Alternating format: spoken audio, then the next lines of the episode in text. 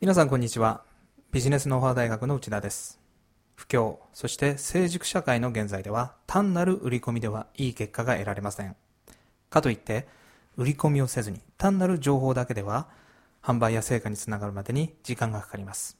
私は情報提供と売り込みの2つを持ったお客様になるほどと言っていただきながら買っていただくマーケティング手法が有効ではないかと考えています。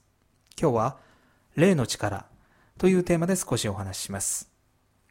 事実を熱心に述べるだけでは相手からなるほどをもらうのは困難です。事実の前に例を挙げるのです。例えば、ビジネスで成功するためにはコツコツ努力をすることは大事だと熱心に言うだけでは相手には伝わらないものです。そうではなく、例を出すのです。先日、9年連続200安打という前人未到の新記録を出したイチローが言いました。小さな努力を積み重ねることでしか大きなことはできない。これは野球ではなく、野球だけではなく、ビジネスでも同じなのです。こんな感じで先に例を出してから結論を言うというのはいかがでしょうか。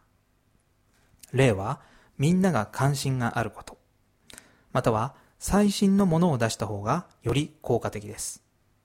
ぜひ、あなたも例を出して、なるほどをゲットしてみてください。最後にお知らせです。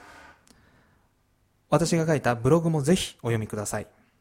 Yahoo または Google でビジネスノウハウ大学と検索してみてください。それではまた次回をお楽しみに。